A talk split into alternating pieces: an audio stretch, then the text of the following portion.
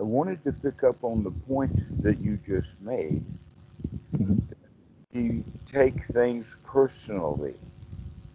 Yeah. That the, the reason that we take things personally is because we believe that there's a person that is the target. So just like a target takes an arrow, and we think that uh, that we are um, that I am the target, or that um, when I recognize little tiny problems in my life, I think that they're my problems and they are me. And so if I Yeah. I make a gap, then that's my gap, right? Yes, yes, it is. Yeah, very on point. And so when we uh, start not just a, not just an actual meditation practice sitting alone on the couch or the cushion, but coming to a teacher, and these recordings are are, are actually recording the, the the oh it's me that's being exposed now. I'm becoming the target by letting all of this stuff out. But what the audience hears is not that. What, if anything, they say it's really brave of him to do to do that, to talk to the teacher, let it be recorded so that uh, everyone can understand that basically we're all alike. Yeah, yeah, really. There's Yeah, only a few bad habits. There's only a very few of them. And I'm not talking about alcoholism and drug abuse and all of that. No, the bad habits that I'm talking about is anger, fear, sadness, a the feeling of general. loss, a feeling of inadequacy. Those are the feelings that are bad habits. Yeah, yeah. And the th- usually when those things come up, it's always in the context of like, I don't, I hate this. I really don't like this. And usually it's not even like a momentary reaction. It's more like taking something from the past and now like you go to your job and every day it's like you create a like i don't want to be here i've been to another job before and i don't like this job and it's this but it's a whole nother job it's a whole nother place it's a whole different thing it's like Right. it doesn't even yeah yeah you know it's that simple like it looks like even to the deepest addictions and that i would like to talk about a little bit too like how i i was able to change my diet and break an addiction that has been on me forever it is really like I thank you so much for that to help me through that. Thank you. like I really do Well, thank you. I'm, I'm surprised that we even have a word addiction in our language. Yeah, I know. that the word addiction has so many really negative connotations to it that it almost becomes an oxymoron when you could say that someone is addicted to laughter or addicted to smiling. Or how about addicted to breathing? Yeah, yeah, yeah. All right. So another way of looking at it is is not uh, that it's an addiction, but that it's a habit. Okay. Now, there's a major distinction in there that's very deep in the language itself. The addiction means that you have been captured by something. yeah. The habit means that I'm actually trying to do something or capture something, which is a completely so in in a way they're kind of backwards. oh And when we and when we when we take out the quality of the addiction, that takes us almost immediately out of the framework of being a loser, at least into the neutral position. hmm Because the word addiction automatically makes someone a loser because something's got you. It's got you by the tail, okay? Or by the throat. And these are often analogies that people will use for addiction. That it's got me. No, it doesn't. You're doing it. You've got it. It's not that it's got you. and so, Yeah, it's and I am. I, the right. It's the I am gotten, rather than recognizing no, no. This is just an old pattern. It's just an old habit. And that and this, the habit got started because of the feelings of liking and not liking. Now, being able to change one's diet only means to change one's habits. In a certain kind of lifestyle, you only have to change the habits once a week when you go grocery shopping. yeah. and then, if you have the habit of uh, buying healthy food and only have healthy food at home, then your diet's naturally going to change because um, if we make a joke, we can say because of the food addiction. Yeah. It's yeah. We're addicted to eating food. So we'll eat anything that's available. And so the only real tough mind control has to do with um, going shopping. That's Yeah. a really important point. If, if you've got something uh, that's fairly delicious sitting in the refrigerator beside something that's really, really delicious, but it's full of sugar. Which are we going to take? Okay, the one that's really, they put all the sugar in there to make it really delicious, so you would buy that grocery from the store. That's the whole point of it is, is that, and so now it's not a food addiction, it's something else. We could call it a sugar addiction, but it's not really addicted to sugar. It's addicted to the taste, that we like the way it tastes. Mhm. And so now we're going down to the real issue is the feeling. Mhm. I like it, and therefore I want it. And that only has to be resisted once when uh, shopping, or um, there's kind of a, a catch 22 situation in the sense that if one is intending to change one's eating habits, that if they don't tell anyone, they keep it secret, then it's easy to break that habit, or not break the habit. It's easy to break down and follow the habit.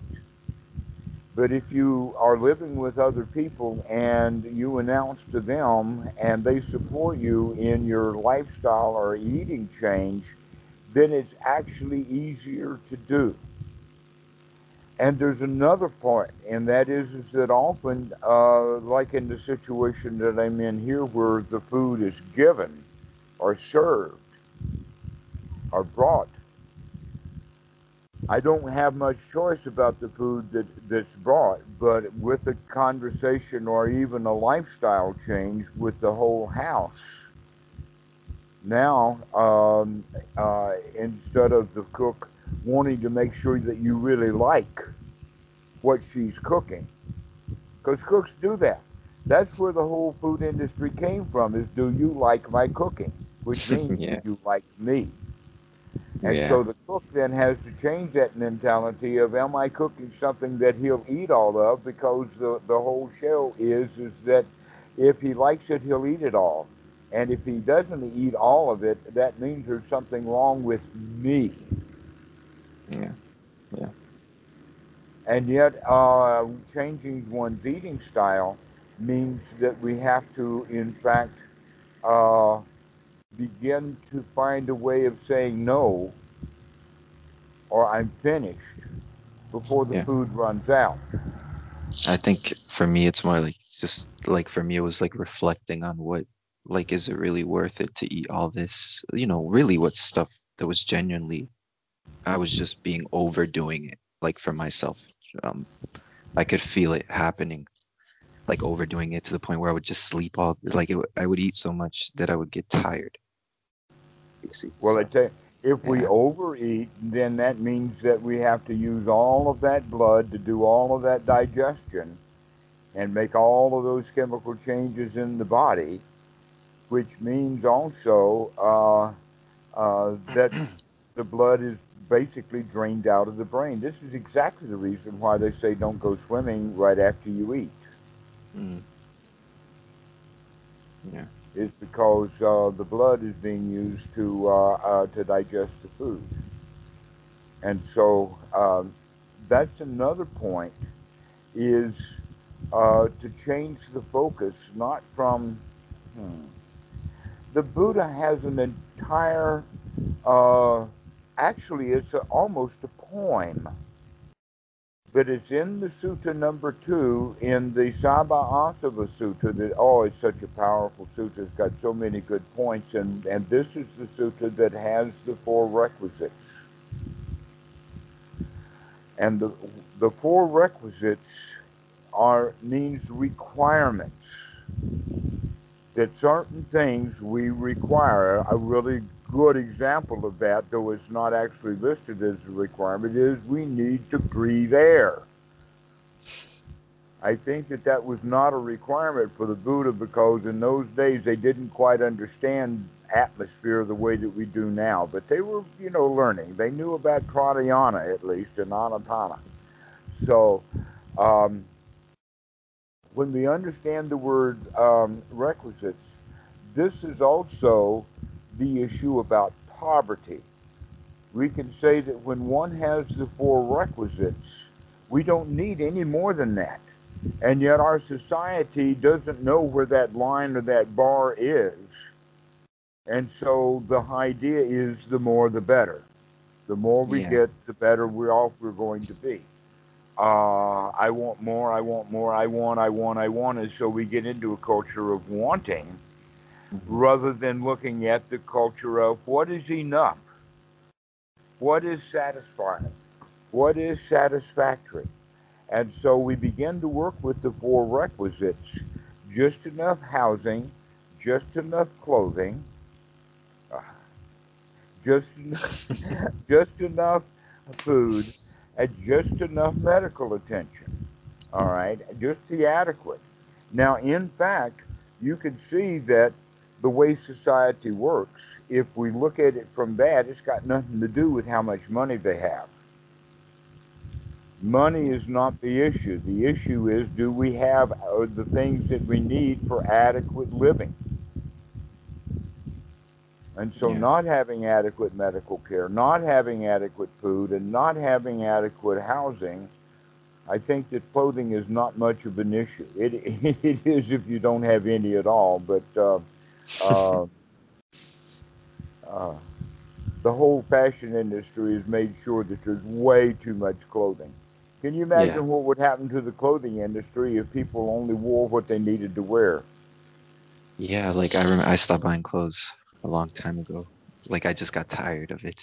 it's like you got to get this new shoe and then you got to get this new thing. It's like okay. Right after, right after I uh, disrobed in 2008, there was a period of time that I needed a wardrobe because I had no wardrobe for been out of clothing for years other than the robes. Guess what? That clothing spree that happened then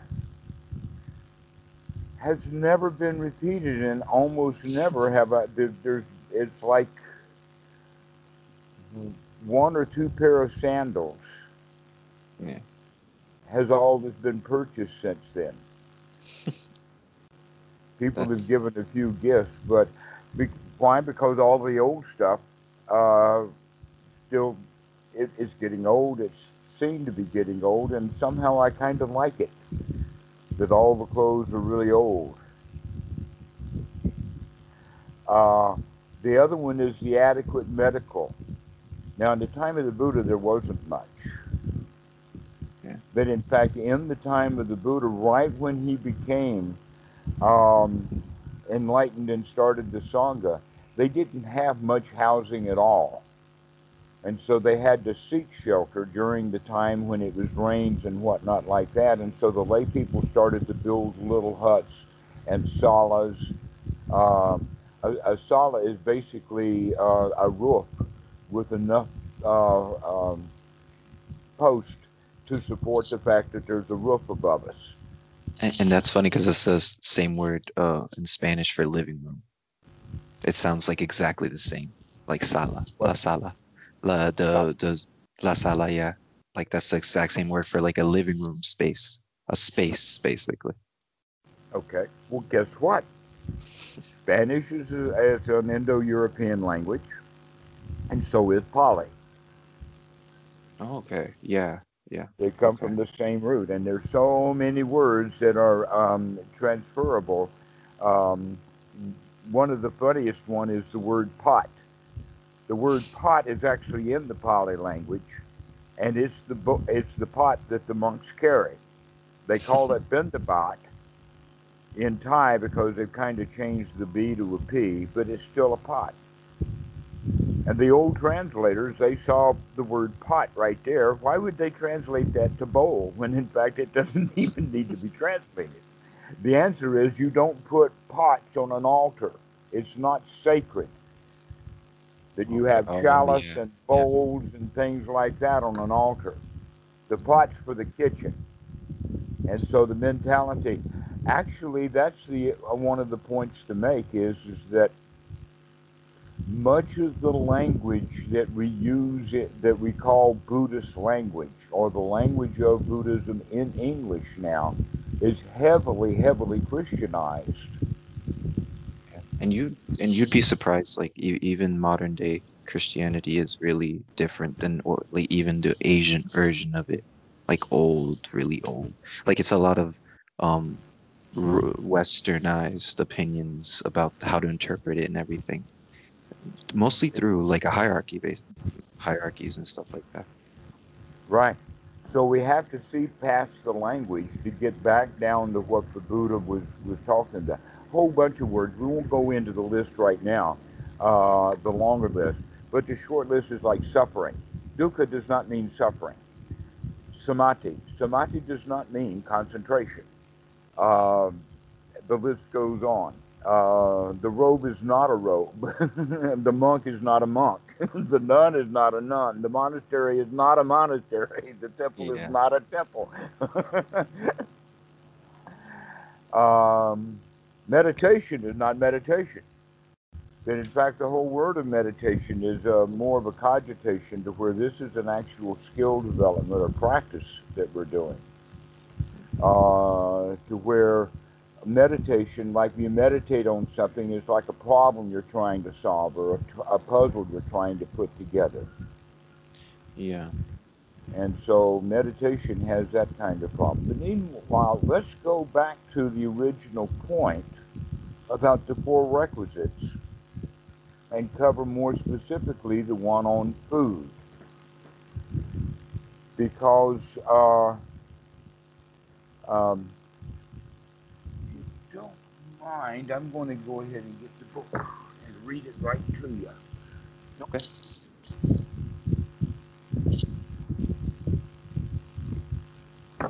At least this is Bhikkhu Bodhi's uh, rendering of it. They do this actually, um, the, they call it the food reflection. Um, and at the retreats in, in Asia, uh, especially at Wat Suan Mok, and because of they started doing it so many years ago at Wat Suan Mok, many, many of the retreat centers around here will use uh, that translation of it.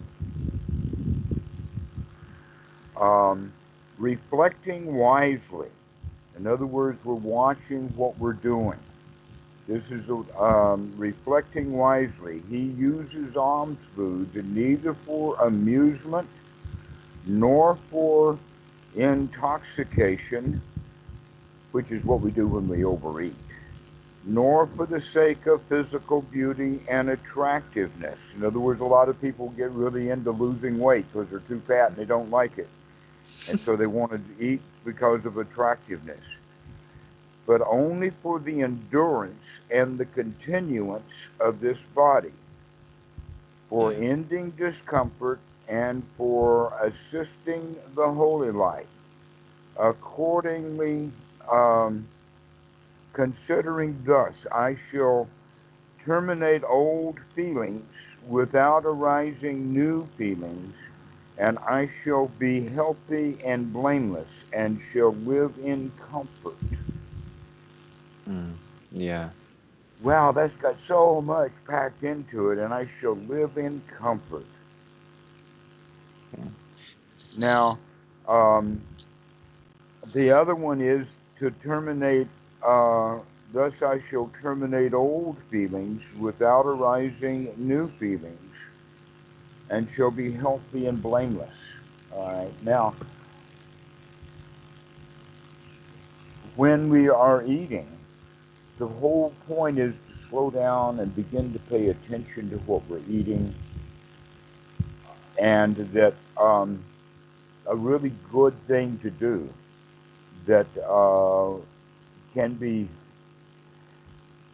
in in the Thai language. I forgot the exact Thai phrase, but it has the quality of removing the hand from the bowl, Okay. or to take take your hand out of the pot. Basically, what that means is while we're eating, while we're chewing, stop playing with our food. Yeah. okay that we withdraw the hand from the bowl but we don't not, we don't um, we don't remove the hand and away from the bowl we keep the hand on the bowl but we don't have the hand in the bowl which means that for eating purposes what we would do if we're eating with knives and forks and spoons and what down to put them down to set them down on the table and pay attention to what we're eating to literally go uh, take our mindfulness inside the mo- inside the mouth, Yeah. so that you can begin to experience the taste of the food. And then as we swallow, we notice the swallowing. But after a while, we also begin to pay attention to the belly. How does the belly feel? Because we don't. If we like the taste of the food and we're out there stirring it and playing with it and whatnot like that, we're not paying attention to the fact that um, until later, when the food runs out,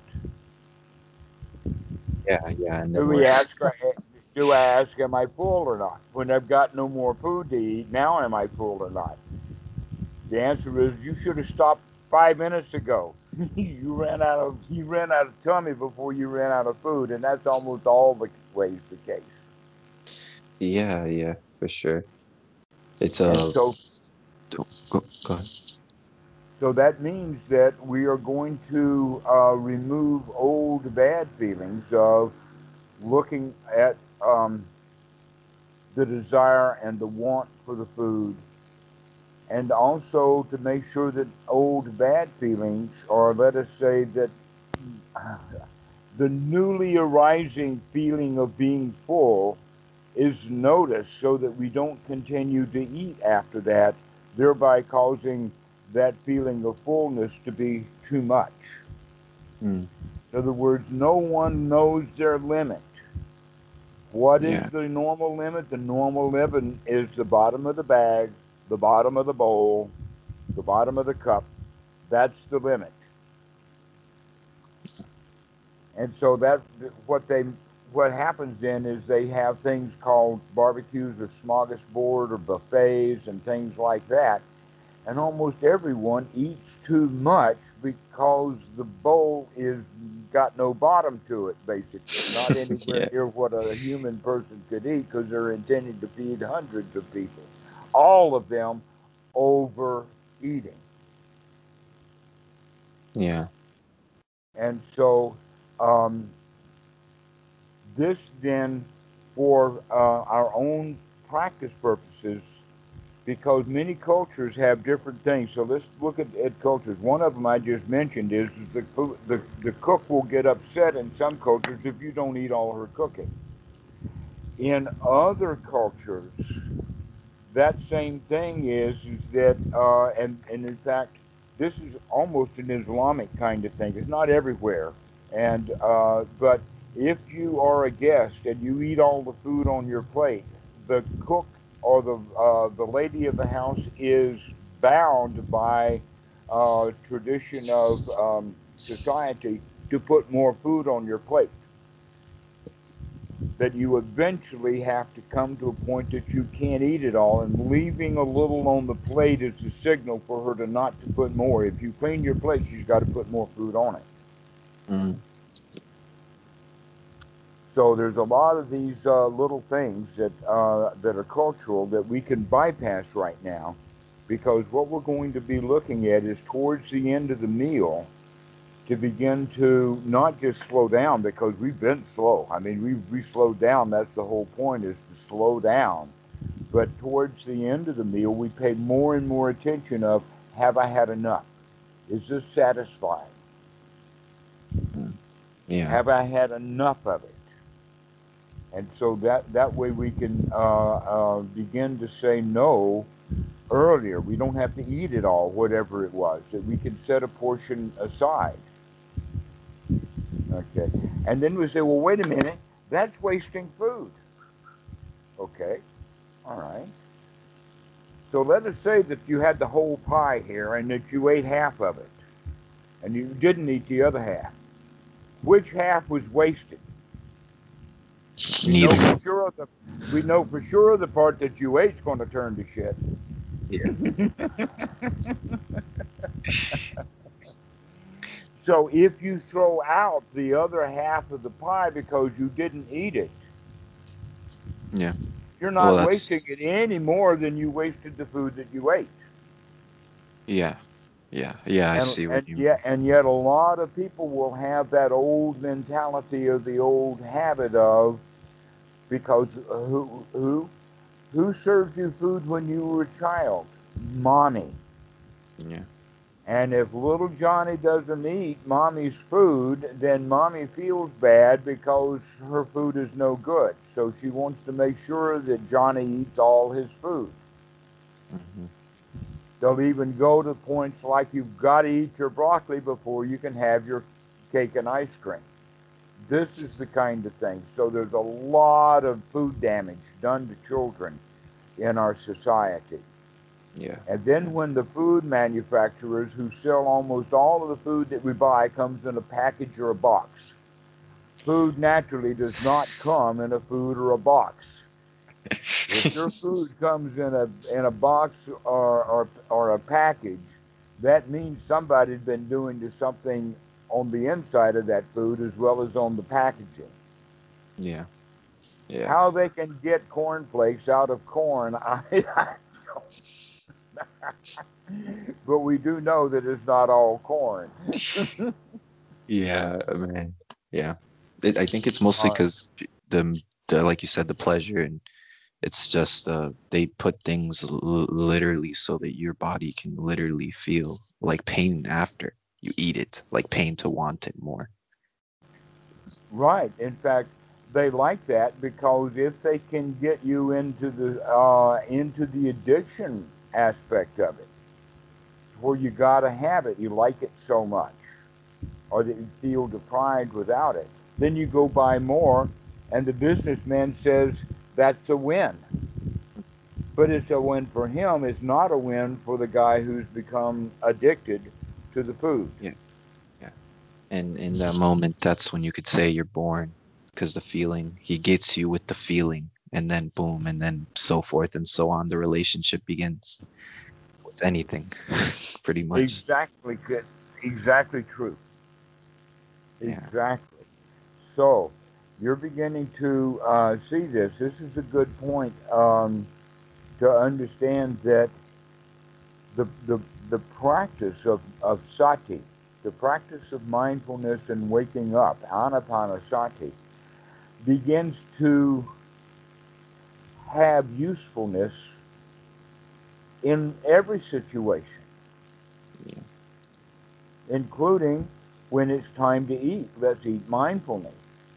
When it's time to lay down and go to sleep, let's do that mindfully too. When we're driving the car, let's drive it mindfully. In, in fact, one of the things that I have um, discussed and noticed with uh, other monks in the United States about driving a car is, is that those monks who do drive generally are uh, excellent drivers.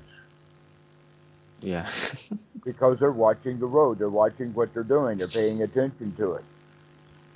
We're normal drivers, once they learn how to drive, now they allow to almost let the driving be done on automatic pilot while they eat a McDonald's or talk on the cell phone or yell at the kids or slap their wife or all kinds of things causing yeah. Road rage. act- road rage. yes, exactly. That's an interesting point, road rage. Yes, because the um, the logical wise thing is is that oh, I can sit here in my car and relax. I don't have to go to work now. I can't. Yeah, yeah, yeah. The traffic's Let me here. let me get in gear when the car has to go into gear.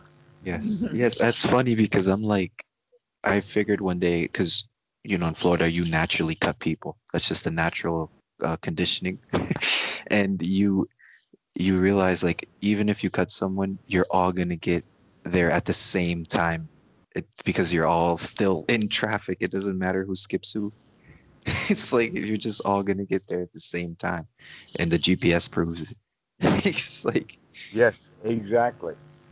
But the changing of the lanes has the quality that at least I can do something, and I've got to do something. I can't stay here in traffic. Is the mentality that they're in. Mm-hmm. Uh, they uh, and so it's almost a frantic state, and that frantic has to do with I want, I want, I want. Yeah, yeah. And that's usually the feeling that persists most of all the hindrances, which is like the restless feeling. Like that one is like the feeling, like base it feels like just um what feeling is, like the craving, or you could call it craving, like the craving. Like that's mostly what it is. I want, I want, I want. Even when you're not doing anything, it's like I have to stand up. I have to stand up. Like it's just randomly. And then there's a physical feeling that comes with that. A physical feeling. Exactly. Now, um, what we're what's normally at the bottom of all of that is we want relief, but we don't know how to get it. yeah, that's a good way. Yeah. That we want relief and we don't know how to get it, and so we become uh, we we begin to stir, and it can be, in fact, uh, nowadays uh, people can stir so much that they can uh, go stir crazy or have cabin fever. They've got to get out. In fact, only a little bit of confinement for uh, for coronavirus in March and April left May and June as a huge outburst of activity. Yeah, yeah, right. It's like we're so, that's so true. You're making a really um like obvious point that I did not really like everybody's doing stuff when they're not supposed to be. Like when they're not when they're for the first time, you don't have to work, guys. You're free. It's like, no, no, wait, wait, wait. Don't look at it in the sense of not supposed to be. In fact, the people who see it as not supposed to be will then rebel against that parent. Yeah, yeah. The, a much, uh, let us say, satisfying way of looking at it, a much more wholesome way of looking at it, is not supposed to be, but that the authorities have said it's supposed to be because they have the scientific evidence. They're using wisdom. So the right way of us seeing it for ourselves is not that I'm supposed to be isolated, but rather Yeah. it's a really wise thing for me to do is to stay in seclusion and deal directly with the stir crazy Yeah. rather than having to go out and stir up craziness because I have the feeling of stir crazy. Yeah. Yeah. That in fact, uh, one of the things that I had known about uh, during a trip to Minnesota in the 1960s, and I don't think that things have changed much back then, was because up in upper Minnesota, and I think that this is not uh, just that particular locale, but it had a lot to do with the winter weather. That the old farmers during the summer they had work to do, but in the winter the only thing that they could do was to stay indoors. And they would have cabin fever. I mean, all kinds of really reckless, crazy behavior in families, and they would harm each other. Many of them were alcoholics. It was really an interesting situation Yeah. until television came along to give them something to do with their Mhm. idle time Wow. while they were in the cabin. Yeah. Well, That cabin fever is actually real. Yeah. People go do go crazy if they don't know how to manage themselves. To where Yeah. some mountain men, in fact, are really at, quite excellent at it because they have they have the love of seclusion. They like being alone. yeah, and I think it's like um because usually it's like the restless overthink. We overthink about things just that don't really. That's why it's so bad. Like you said, because you don't know the relief. So therefore, like there's no hope or anything besides this is my existence. This is my life. This is how it's always going to be, and it's never going to change. And then something comes along, and it's funny because I started thinking about the jhanas, and I was like, that's similar. That something comes along, like an object, and gets your attention, and then you have some of those things. Like I have unified mind, and then once that object dissipates, you start to lose it. Like you start to be all the hindrances come back, hmm which is similar to like going, like you say, into the high states, and then falling back on to the hindrances, landing, crash landing to the to the hindrances. It's Yes. it's not a crash. Actually, it's just going back from a Yeah. very nice state into the ordinary state. But now we're beginning to see that ordinary state as as a crash or as a um, a form of uh, dukkha, uh, dissatisfaction, almost going to the point of uh, let us say putting it on steroids and calling it suffering. Yeah, yeah, and I I don't want to like I I don't know if this is wrong or not, but because I have these thoughts sometimes when you practice, you're like, is that correct? And it's like, is it's so funny because I would like Nibbana, right? Like that whole thing. It's just all it's like the mind, but it's so weird. It's almost like the same. Like it's the world. The world is is that like it's it's the world when you're not when all of that is not there like it's just like a normal world it's just normal there's you everything is here except problems it's like it, that's it and then but i would say like because uh, Ram, do you know Ram Dass do you know about Ram Dass Ramdas. yes Oh, uh, uh, Richard Alpert. Yes, yes. Richard yes. Alpert, yes and he I said actually knew him. I met him once. Oh, that is so cool. You have so many cool stories on your videos. Like you always tell about I went here and I went over here.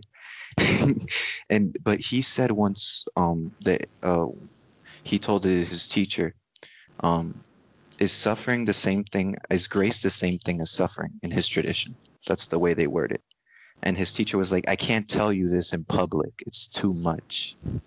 And it was like and it was similar because like I'm thinking like, yeah, it's it's just it's so I don't know, like my mind breaks just trying to think about that because and then I think about like not overthinking, but in the sense of like you get so excited because it feels like you're going towards something bigger than yourself. That's what it feels like.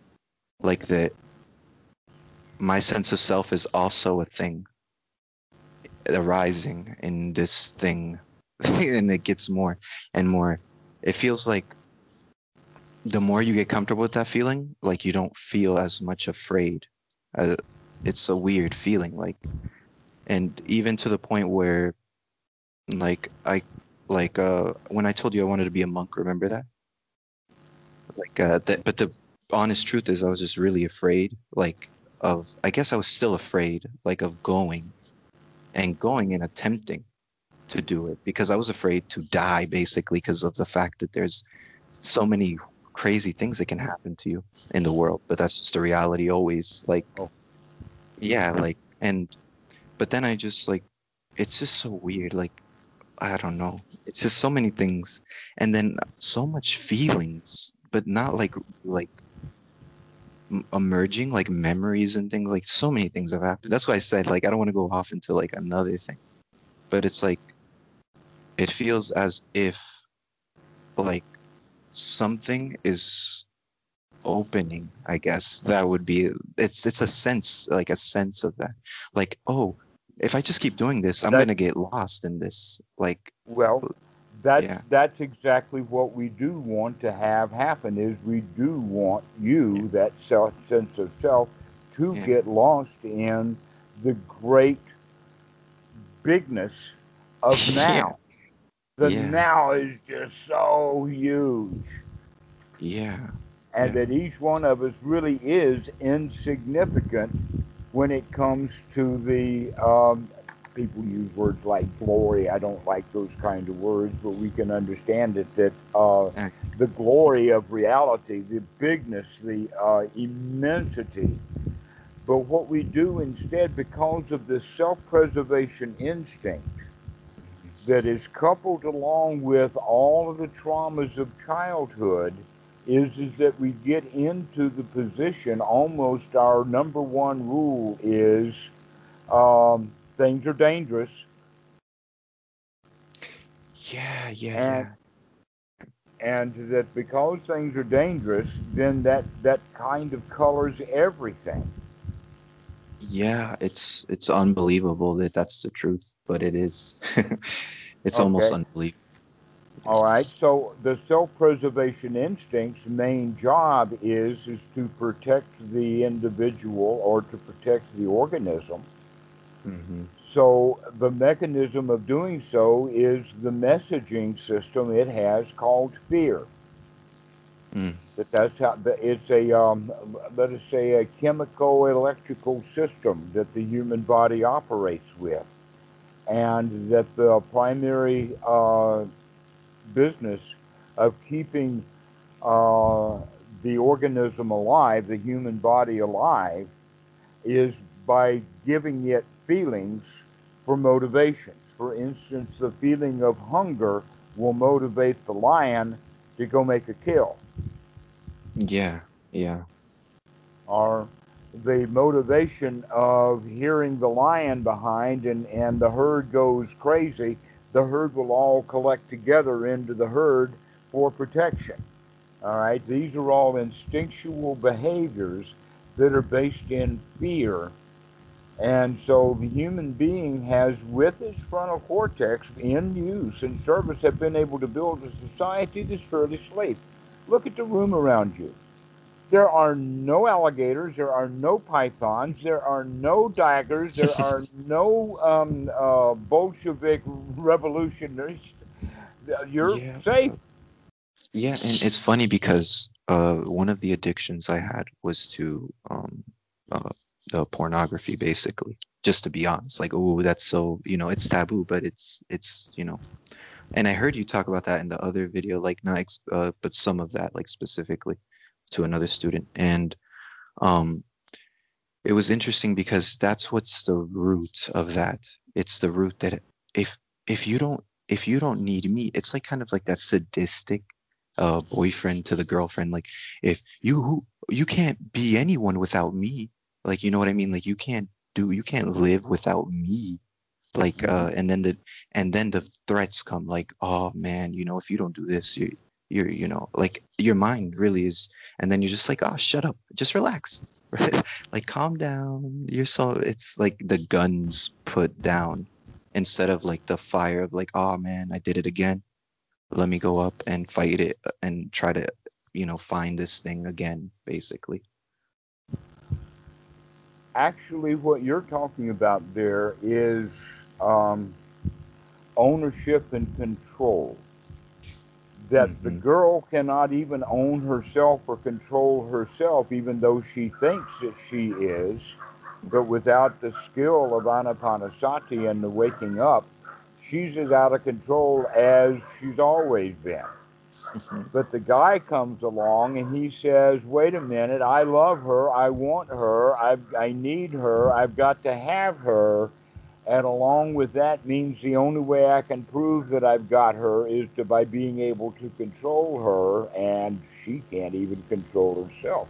and you can't control yourself. How can you control her? Right? Yeah. And everything that he tries to do worsens his chances of actually being able to, um, let us say, perhaps changing the emphasis from the word control to the word intimate. And I'm using the word intimate not in the word sexually necessary, but when two people are really just really close. Yeah, yeah. But he's not close because he wants to own her. And she cannot be owned. Yeah, yeah. Okay, so that's what a lot of, uh, in fact, um, even though the word love has a kind of a high status in society, and a lot of people like to take that high status word out of English and apply it to Buddhism, I'm very reluctant to do that. An example is using the word metta as loving kindness. Mm, yeah. Even the Dalai Lama took that word loving off and put uh, my religion is kindness. Yeah. Yeah. because the word love has the quality of want. hmm I, I love you means I want you. yeah. Okay. Won't you be mine? Mm. Here, if I give you this flower and this ring, I Yeah. want you to commit. Yeah. And yet, everybody deep in their heart, especially when we're young, we don't want to commit to anything. Mm. And so the commitment is not from the man to the woman, though it, uh, uh, when it comes to baby making uh, and baby raising, that's when the commitment does come in. But basically, marriage is a business deal between two old men. yeah. Yeah. And, and this is historically where it's been. It's always been that way as far back as marriage ever goes. Okay? And so the, um, let us say the warlord will give his daughter to the king. hmm And now the king has got a whole bunch of warlords in his area, which means he gets a whole lot of brides.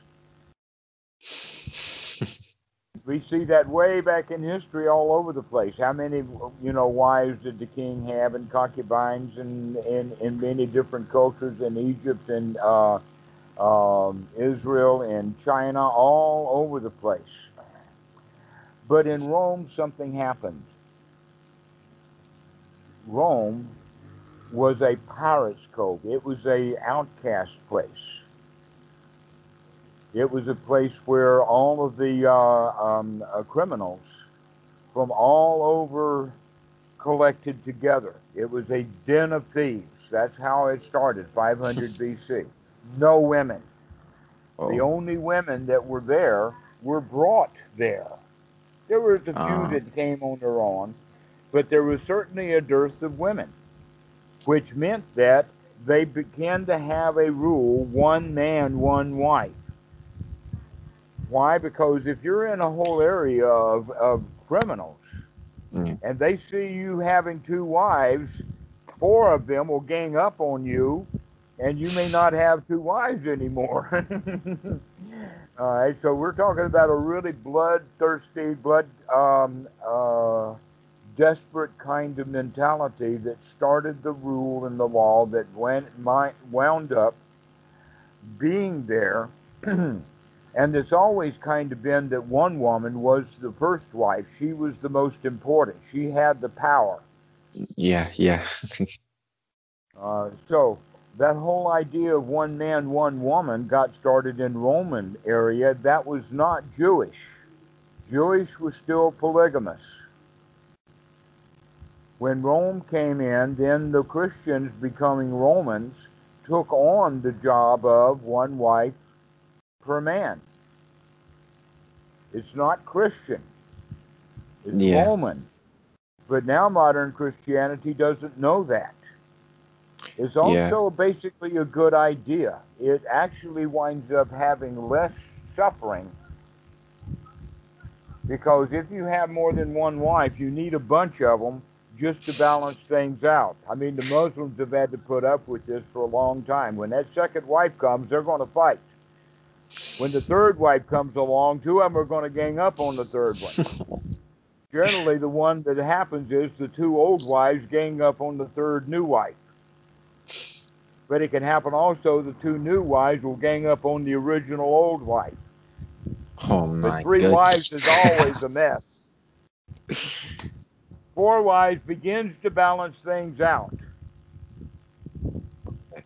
But even on a car, they know that those little cars that have only four lug nuts don't have enough. You need five, at least five or six or eight, and then now you've got some balance going on when- you've got it like that. But now things have just gotten out of hand. Yeah. And so um, there's a, but originally, just for that first wife, it was a business deal between two old men. Either the old man was getting this new girl for his son, or he wanted the girl for himself. One or the other. But it Hmm. was always a business deal. And if I'm going to pay for a girl, I want her to be pure. That's the whole area of purity. I want her to have two things. One is she has no uh, illness, no STDs, and number two, she's not pregnant with somebody else's.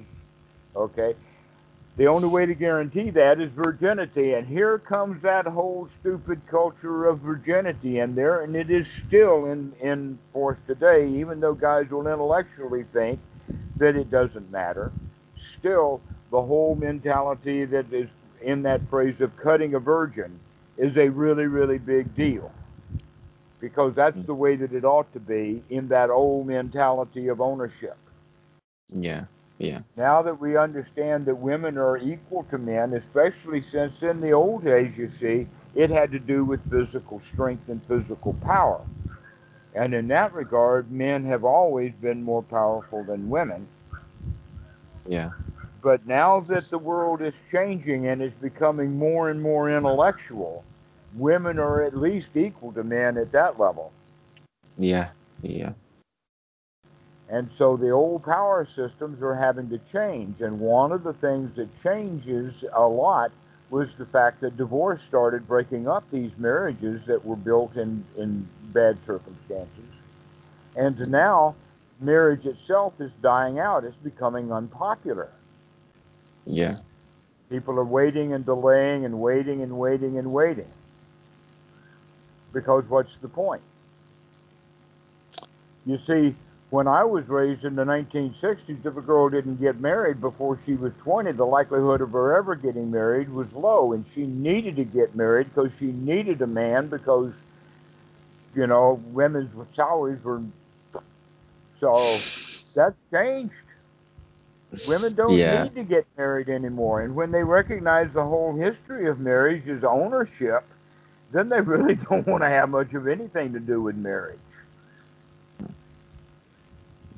There's some legal stuff, like who can be in the bedroom when somebody dies, or in the, not the bedroom, the hospital room. But those are really minor issues. Yeah. Um, uh, and and that uh, uh, it has more to do with the ignorance of the medical staff than it does culture or laws and things anyway. So, getting back to the point then about requisites. The fifth requisite is not how many women is not a requisite. We don't need to own them. But we do need to have adequate shelter. We do need to have adequate food, but only adequate, and we should start looking at what's adequate. Mhm. Adequate clothing and adequate medical attention. So, uh, when we get to that, we understand that wait a minute, we're trying to find what what law or what the society would be defined as poverty so that we can get above the poverty level because if we don't have uh, enough housing or food or shelter uh, or um, medicine, it's going to be a guarantee that there's going to be uh, a dukkha. Yeah. Yeah. But if But if we can set a standard for ourselves, we begin to see over time wait a minute, as the mind gets strong, this, this level of um, uh, foundation or what is adequate, that begins to lower itself down.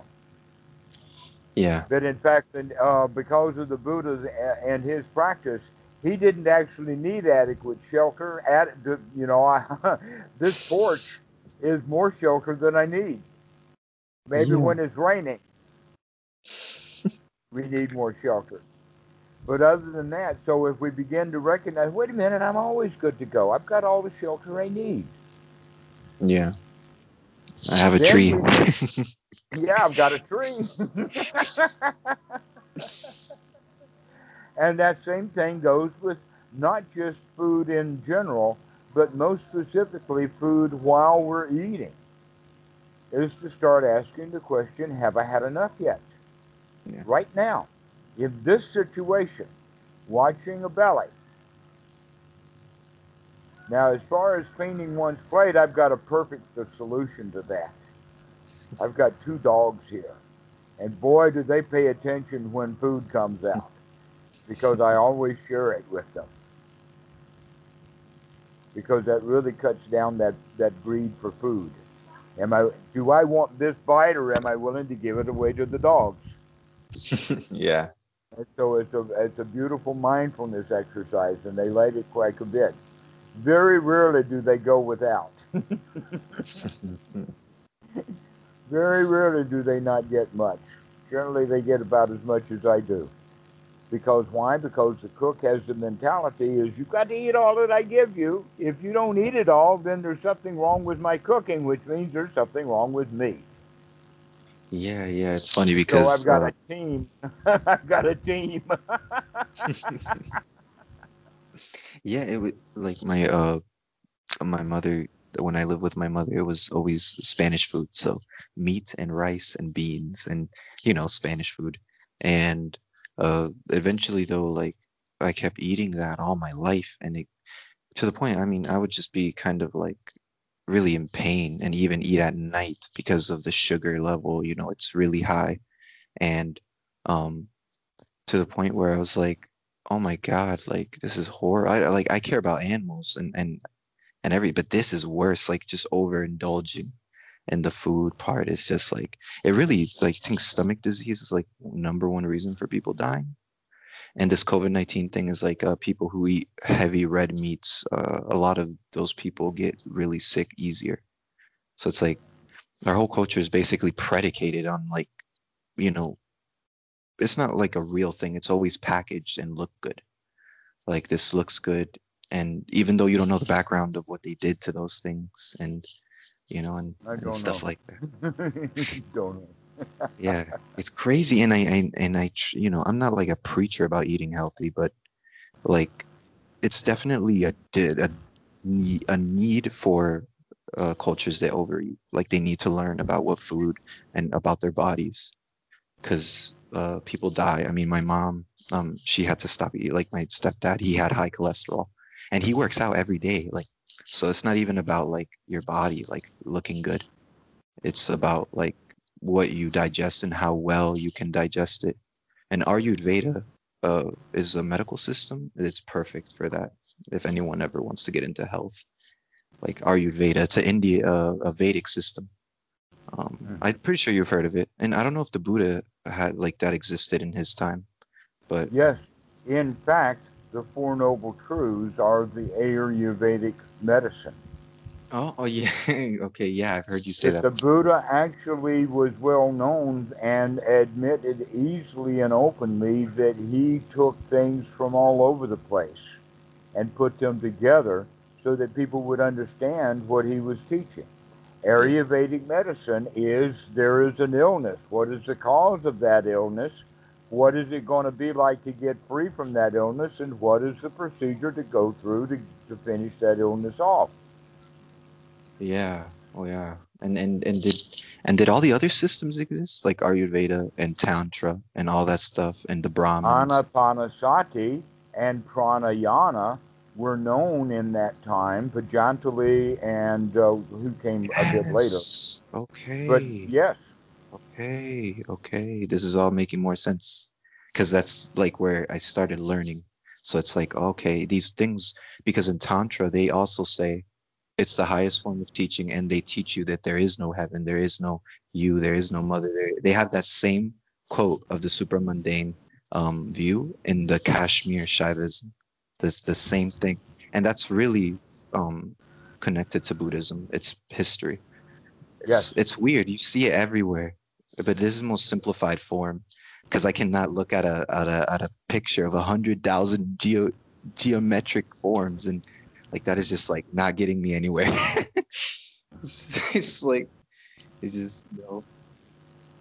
yes. Actually, um, I find uh, that history Yeah. is a great teacher for us to understand how we got from whatever to here yeah.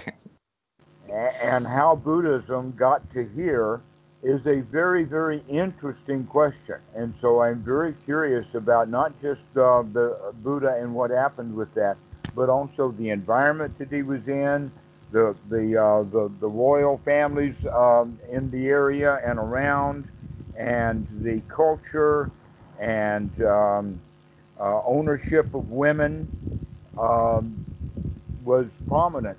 And he he did, in fact, break that down, allowing women to become bhikkhunis. I Mhm. imagine that he had to put up, maybe not personally put up, because there's not much person he might didn't care, but there was a lot of flack that the yeah. that other monks and the culture put up with when he started leaving, letting women join, because some of them walked out of their house.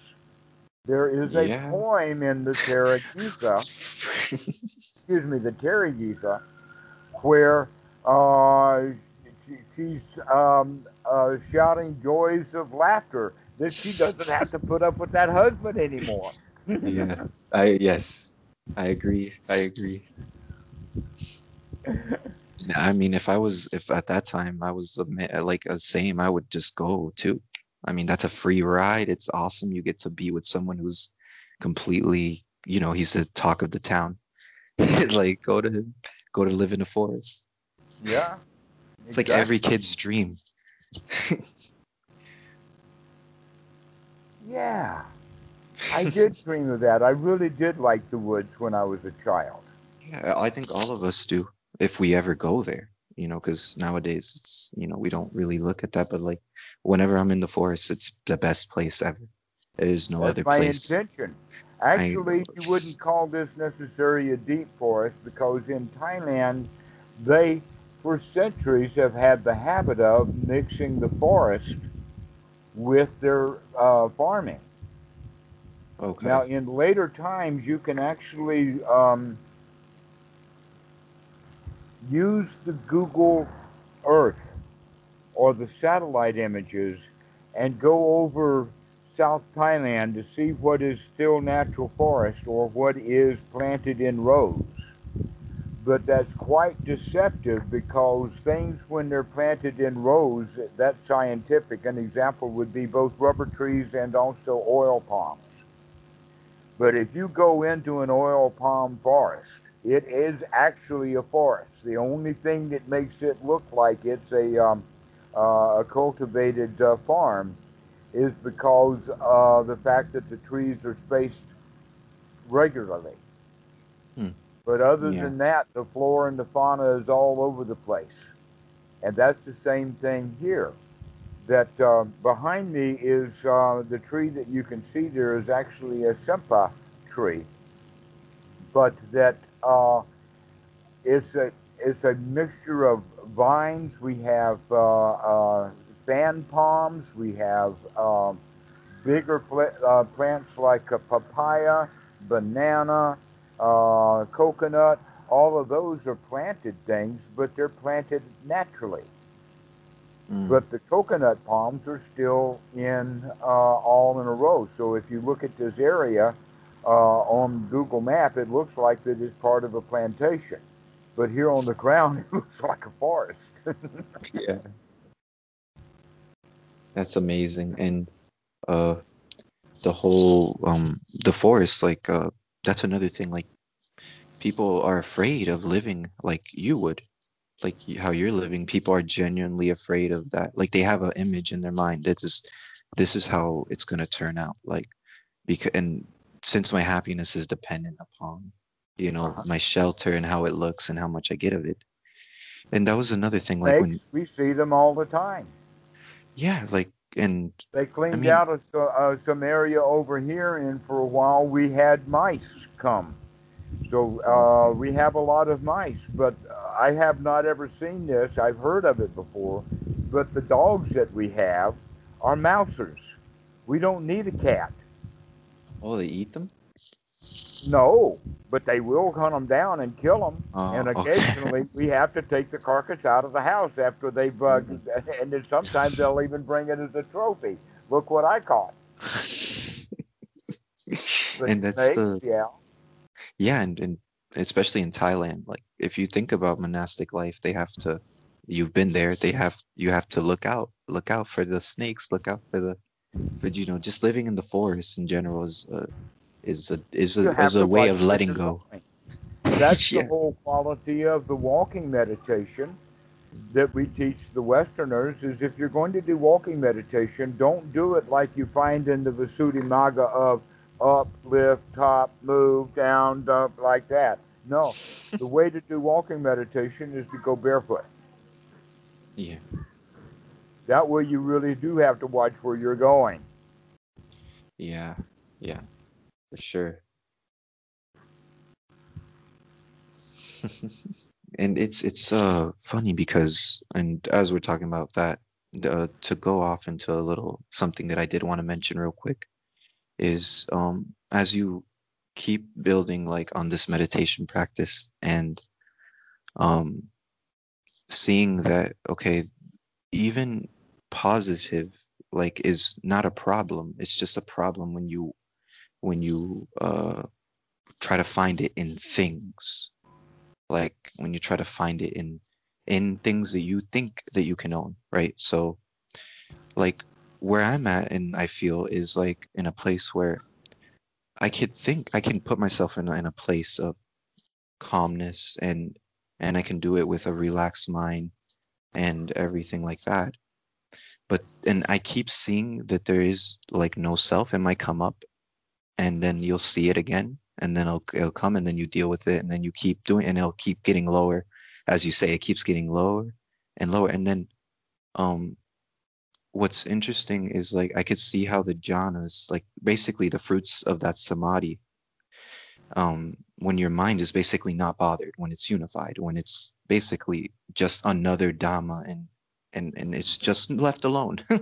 Basically leave everything else alone and let you yourself or whatever you want to to be uh, to be just to be. And then i can so is the practice just to get to that place of keep going just keep seeing that until you see it until you jump in and then the door closes and you're there.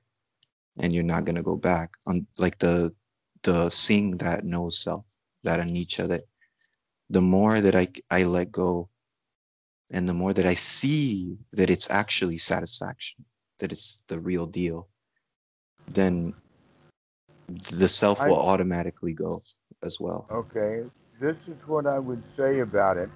One of the things to begin to understand is, is that where whatever the goal is,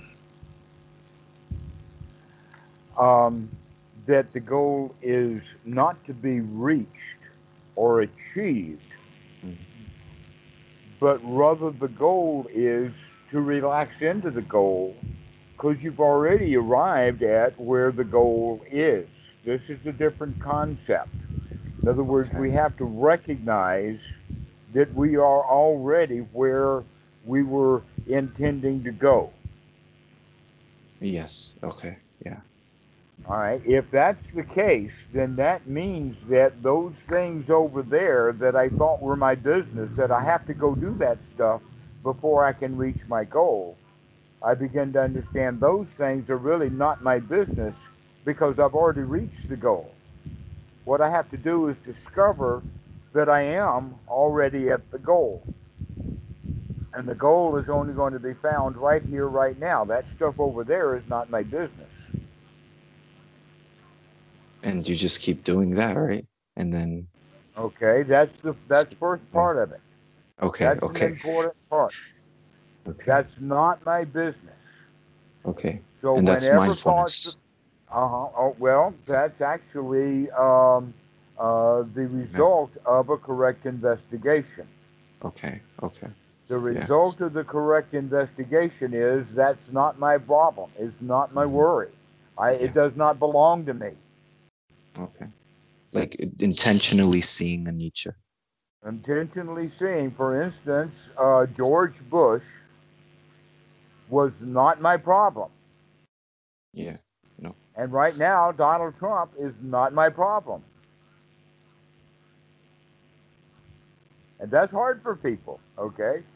The Democratic Party is not my problem. Liberals are not my problem. Conservatives are not my problem.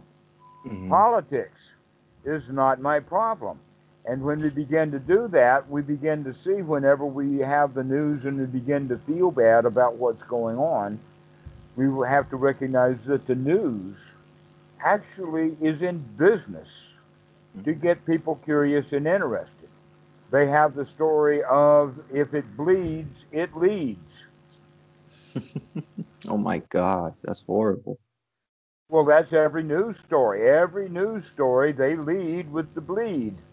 So, what is Yeah. the biggest turd that Trump has laid today is what they're going to bring out as their lead story, right? When you recognize that, you recognize, okay, that's their business.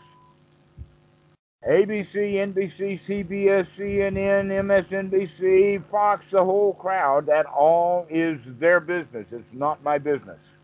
Mm-hmm. Yeah. And when we look at it from that position, we can look at it in the one step lower down is, is that I am not in service to that business. Mhm. It is not my business to service that business. And then the next statement is that means that we're actually going to come out of service. Ah, yeah. I see. I see. Yeah. Ah, yeah, we could be out of service. Right. What does that mean? Or out of order. Yeah. Out of order. Yeah. Okay, so here we are. We're the vending machine. And every thought about politics is like something putting money in us, and we're just out of order. We're not going to deliver the goods. Yeah. We're out of service. That's not my business. It's not my business to pop candy down in the bottom of this thing just because somebody popped a quarter in. It's been a long time since I've been to vending machines, I know. now, you, now you can just put your phone on it and it'll scan like scan your phone, and that's it. Like a a a digital card. Mm. Yeah, but not for a quarter. anyway, this whole idea then of being out of service, that you don't have to, that you can relax. We can think of it, in fact, the really the time to come out of service or go uh, go out of business is when the job has been done, when the contract has been fulfilled, when the service has been rendered. Now we can take um, relief that the job is over. The job is well done. It's finished. Well, what is the job to do? The job is to clean the hindrances out of the mind. yeah. That's the job to do. That's the right effort. And when we take that right effort and clean the, of the hindrances out of the mind, then the job is finished. Now I can sit and relax. Got no Hmm. place to go and nothing to do. And we begin to develop that as a point of view or as a, as a habit. Okay. And so now we begin to say, okay, well, if all of those jobs are already finished and there is nothing left to do and that I am out of service, that means I can actually begin to enjoy my life. Yeah. Yeah. be on retreat, take a vacation. Yeah. And this is exactly how we practice anapanasati. The gladdening of the mind is, in fact, the finishing the task. It it And almost then makes me the enjoyment, the relaxation, the sukha is the Yeah. state that we fall into.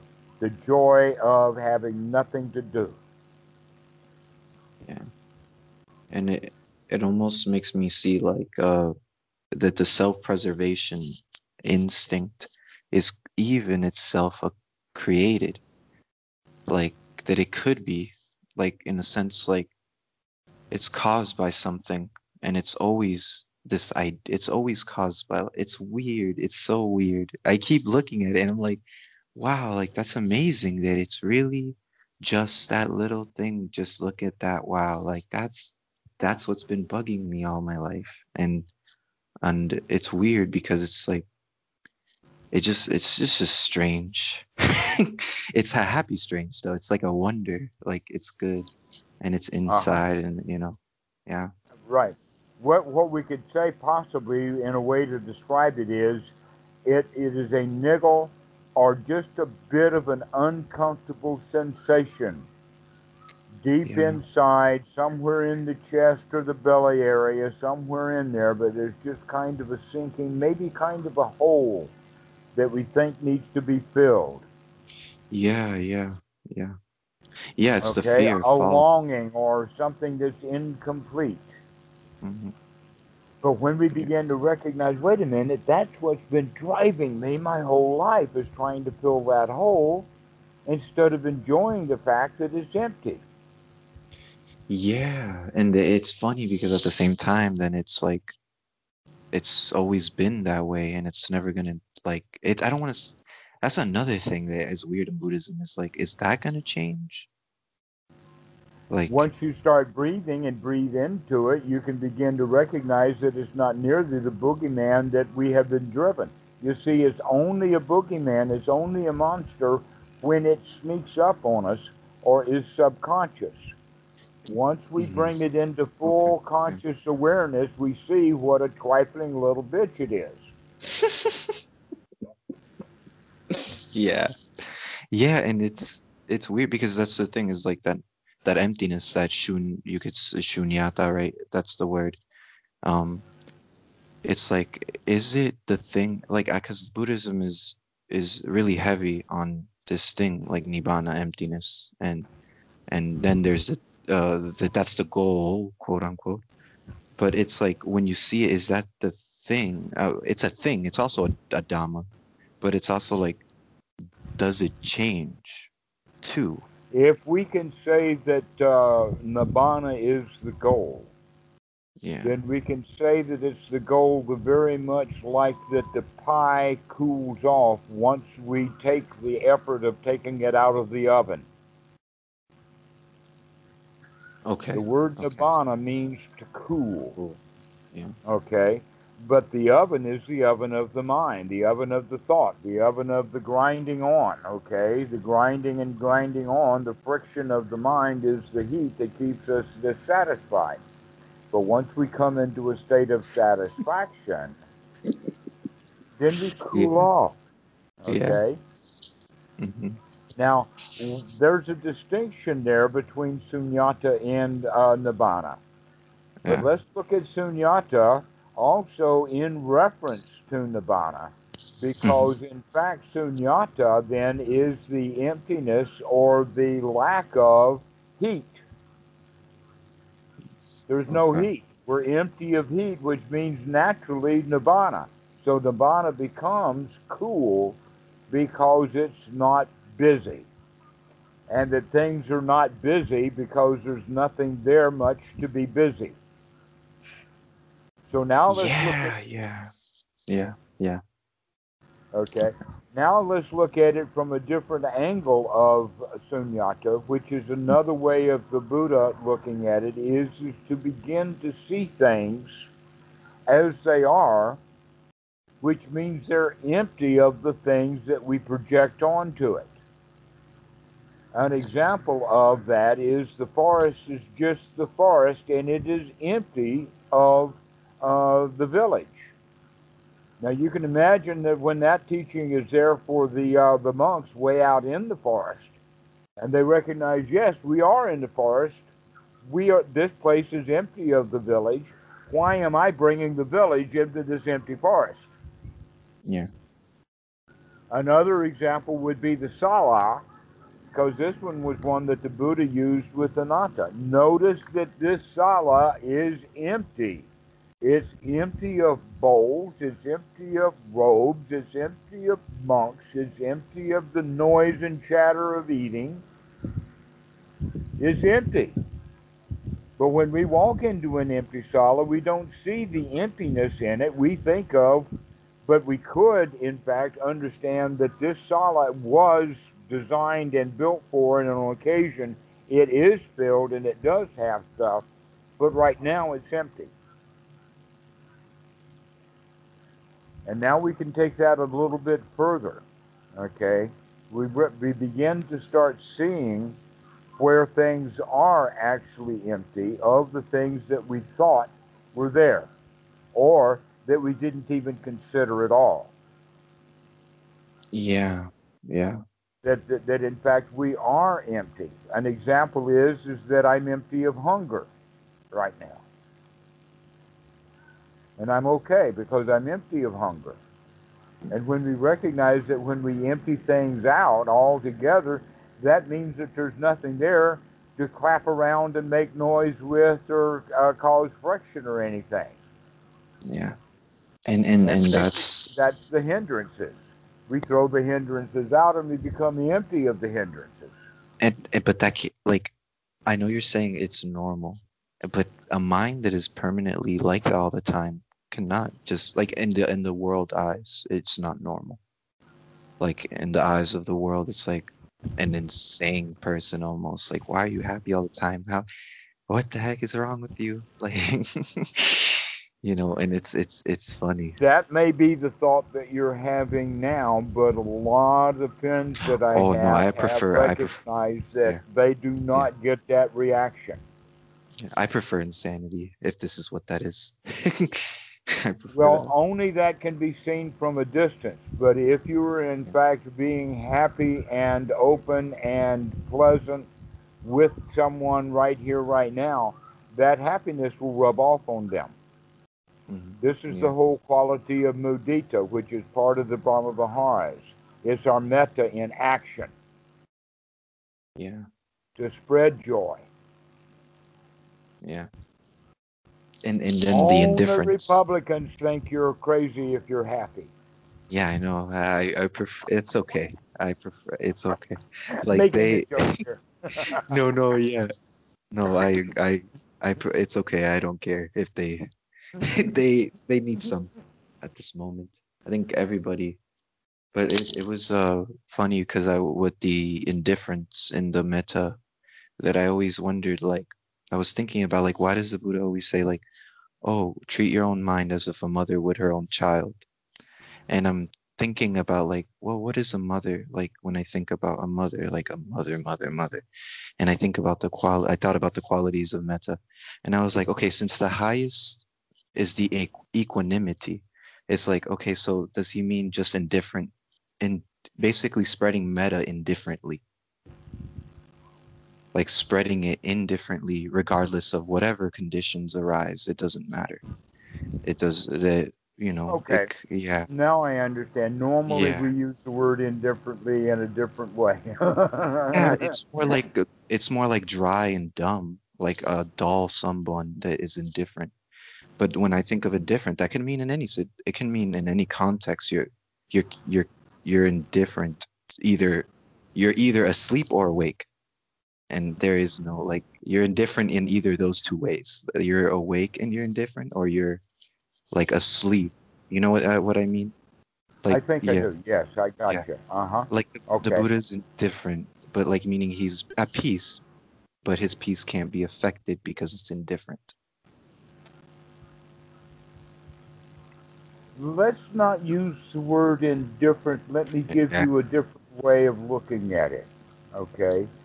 Um, one of the ways that I have come to uh, discuss equanimity is by introducing the concept of sea legs. Okay. The sea legs are the are the legs that the sailor has, and that let us talk about the sailor who ha- it's a fair-sized yacht. He's it's a fairly big yacht, got place for more than one on it. But when they're out on the lake or on the ocean, the guy who owns the boat is the only one who can get all around that boat because he's got his sea legs. Okay. All right. Now, on a much larger uh, uh, ship, um, that when the waves are coming, someone who is not used to it, uh, when the boat goes that way, they'll run all the way over to the other uh, uh, deck or Yeah. the, uh, the, the, the the siding, and then the boat goes this way, and then they go all the way over. Okay.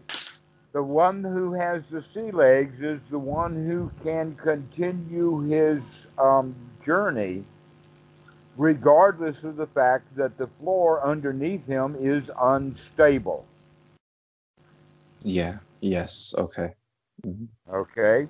Now, when we start applying that, that in fact uh, equanimity means that we can handle the vicissitudes of the world with the Yeah. sea legs of the mind so that we can keep our balance, we can, we can maintain our um, um, ability to maneuver, and we don't have to um,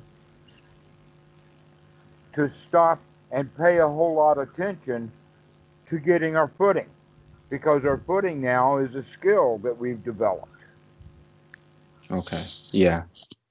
All right, so this is equanimity, but the equanimity then would mean that you can continue to spread the joy even when it gets pretty rocky. yeah. Yeah. When it gets r- really bad. Whether right, that's bad. our equanimity. The equanimity is the fact that we've got sea legs that we can manage Yeah. and not lose our equilibrium. We don't have to roll across the deck just because the deck is rolling in the sea. Mm. Yeah. Now, that's not exactly indifference because we actually do have the intention of spreading joy. Yeah. That's what I'm saying. Yeah. Okay. It's like more of an equilibrium. Okay. Like, all yeah. right. So equilibrium does work, Okay. but it doesn't have quite the uh, the storyline as the sea legs because the sea legs are what we need to get our equilibrium. Okay, so like like uh uh mindfulness and wisdom. Mindful, not just oh I got it like Mindfulness like for sure. yeah, Absolutely. You have to remember that this is not going to upset us. yeah, yeah, yeah. That this too shall pass. Nothing is going to bother us. So, um, equanimity then is is uh, uh, let us say the outcome then of being in the habit of mudita or spreading joy, the sympathetic joy. If you have joy and you are smiling and joking with other people around you, they won't think you're crazy. They'll start smiling and joking back. Yeah. It's only someone who's really, really stuck in bad uh, feelings yeah, that that uh, uh, w- will be like that. But even he could be teased into smiling. yeah, yeah. It's uh funny because like uh there's something similar in the Tibetan chants that you say like that it's not that we always suffer like like always all the time that it's uh they say that when you meet someone who wants to hurt you you should hold that person as a rare human because that's not like always the case basically. That you know someone who's so upset that they're willing to cause destruction to so many people that that's not usually how people are. Usually people just want to be left at peace Oh, you're like you're you're touching on something I didn't know about that, but I have seen that in action. That in fact there is. I won't go into any much details in, of it, other than there is a meditation teacher that I hold in very high special regard because he uh, hates me oh and man. is jealous of me and will do anything he can to harm me. And I Oh, have no others in the Dhamma who, um, ha- I mean, I've actually sent him um, contributions that he was asking for. He was out asking, you know, he was uh, drumming up dana. I sent him 700 uh, euros and he sent it back. okay. Yeah. okay. Wow. But that was a lesson. Yeah. Wow, because why? Bhikkhu Buddhadasa would have never taught me that lesson.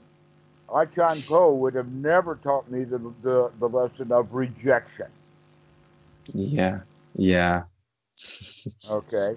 And so what I did was that here comes the competition, competing with this guy. What do you mean? Okay, I'm as good as you are, or why do you treat me like that, or whatever like that. And eventually I had to come to the point that it's uh, whatever it is with him is not me. Yeah. I used to have in the in the sense of wanting to know what it was that he held against me. Yeah. closure. What have I done wrong to offend him so badly? Yeah. And I really wanted to know, and it burned me. Now I don't care. Yeah, like the closure. The closure that we asked for. Right? No, there was never any closure with him. The closure is all in this mind. Yeah, it really so is. just let it go. Be over there. That's not my problem. It's not my worry. It's out of sight now. But at I'm one happy- time, I made it my problem. Why does he hate me so much? Yeah. That's crazy. I don't know why he would. That's insane. Well, good he lives in Europe. There he can't hurt you. He's here in Thailand. oh no. Oh man. That's crazy. Well that's good that you're not in fear in anything. That's good that you Pardon? that's good that you're not like against it or you're over it. You it's over. Like it's It was done. a big lesson. Yeah. It was a big lesson because it it goes right to the very depths of uh, the Pali word is mana, Mm. and that uh, it's that word mana is very close to the word minute, but the word mana here means conceit or the quality I am, and the way that we see it existing is in the form of competition, that we compete with each other rather than cooperate. This is why the Buddha is so big on friendship, is because friendship destroys this deep fetter of I am different than you are, or I am compete, and I have to prove I am different than you are because I got to beat you in some competition somehow, like being the best Dhamma dude. Yeah. Yeah, it's in anything. We can do that in anything.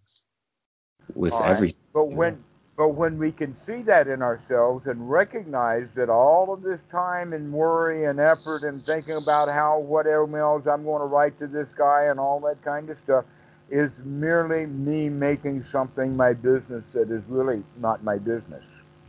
Yeah. Yeah, it's it's funny. We always do that. Like if someone's yelling at me, then I mean why why would I freak out if nothing's happening to me Because or whatever? we I- freaked out when we were children. Yeah. Oh yeah. when we true. were really little, we really needed to be acceptable. Yeah, yeah. to be rejected is to is to be isolated to be um, uh, uh, what is the word uh, rejected or kicked out or isolated or um, um, uh, there's a neglected. particular yeah when someone is thrown out of the country they're um, oh, uh, exile ex- that's the word ex- that yeah. I'm looking mhm. for yeah exile Okay. and that's very dangerous to be exiled. An example of that is a, uh, a young baby monkey is in the nest with all of the other monkeys, and this monkey is sick or he's crying or he's making a lot of noise. And the big monkey in there is going to make sure that the mom gets this baby quiet because he does not want to get the python and the gorilla and the, uh, not the gorilla, never mind the gorilla, the panther, uh, and um, um, uh, the big snakes and all of that. Uh, he doesn't want them to know where the nest is. And so if the monkey is making a lot of noise, the, the head monkey and the other monkeys will throw that baby out of the nest because the whole monkey tribe is more important than that baby monkey making noise. oh my goodness. Well, we learned that as baby monkeys. Yeah. We okay. learned that as baby monkeys. You don't make too much trouble or you're going to get kicked out of the nest. Yeah. And or your, your daddy's saying that to their teenage daughters. I'm the boss here. You do it my way or you get out of the house. That's it. yeah. Yeah. Yeah. Yeah. It's like I never understood the whole thing of like this is my family. This is this is as a kid, like I don't understand. Like, are we supposed to be afraid of other people? I don't you know what I mean? Like that's the mentality they give as you know the culture like uh very isolated in general just Mhm. as a as a foundation really hard for us little kids to figure that out because we don't have a key ingredient of knowledge. And the key ingredient of knowledge is the adults around me are no more developed than I am. yeah i realized that so young though. Oh my gosh. I remember that day too clearly. Like i remember it. I was like i think eight years old. I know. I know. Like i realized that at eight like i was like this is not this is not right. Something's wrong Something is wrong in this culture. Exactly. I was like, oh man, what is happening? I do not want to argue like all these people do, like the uh, adults arguing, you know, and uh, doing just crazy things like uh, adults. But in, in general, that's the idea of an adult that we have. It's it's funny because growing up, and I'm 21 now, so seeing how the culture has changed little by little by little, and seeing how much more separated we become, it's kind of crazy. Like the families and the people and everything and you just Mhm. kind of get like tired and most people don't want to do that like most people just they're genuinely tired of just the whole thing and they just don't know what to do they don't know what to do well, the thing to do is get off that treadmill. yeah get get get on the yeah. get in the forest And, and what I'm saying is not in a big way, But in a little way, in the sense of getting off of that treadmill right now. Get those hindrances out of the mind right now. Relax right now. And, And get I in think- the habit of being able to relax. yeah and i think most people they have trouble hearing that and i did too because you're you are told do it now do it now right now you have to finish it immediately do it like you got to get it right the first time or you're and it's not or if not it's not good enough Now that's that's the cultural baggage. Yeah, yeah, like you know, The oh, has the phrase "Never mind, start again." yeah, yeah. It's it's uh it's definitely it's almost uh weird because the more you practice, it seems is like the more you just never mind. You know, it's not about going somewhere doing this. It's just and this is again and again and one again. It's just like until you die. and you just keep getting more But joy. we don't have to say "never mind" so often anymore because Yeah, we're already minding. Yeah, yeah, and it's almost so strange again. It just comes back to the strangeness of like I'm talking to you as an arising like sentient or something. Like it's just uh, like both are there, and um, it's really strange. Like when, especially when you talk about sankharas and all those things, like that, like these things are just all caused by you know ignorance and things like that. And then you start kind of thinking like wow you start to see that yourself on the practical level isn't as real as you thought. And that kind of gives you a sense of courage and also fear is always kind of trying to get you behind that courage. Like oh there you are but yeah it's it's it's beautiful it's a beautiful it's like the most beautiful thing that has ever been it's weird because like i don't know like uh, especially the intimate like vulnerability and that's another thing that i've gained from that from this practice is like the vulnerable being okay with being a human like you know, being okay with being a human being. Like, oh, okay, it's okay. I would let's let's end on this point about vulnerable. Oh, okay. I would put the word vulnerable in the same um, bucket as uh, humble. Mm. Okay, vulnerable basically comes from the uh, from the position of being open, but the original word for vulnerable had to mean that you were subject to being under attack, or that there was fear. And so, a Oh. better way of looking at it is, is that let us become fearless Yeah. rather than vulnerable. There's no reason to be vulnerable. In fact, you're not vulnerable. Okay. Why? Okay. Because you're not vulnerable. You're no longer vulnerable to the slings and arrows of outrageous uh, attacks by uh, the media or whatever. Okay. Okay. Yeah. And so we become fearless because we can handle it. Vulnerable has a different quality to it, in, in that it's, it's better to be open and take the chance that it's dangerous. Yeah. We're yeah. saying it ain't dangerous. Yeah, that's a way. wave. That's a better.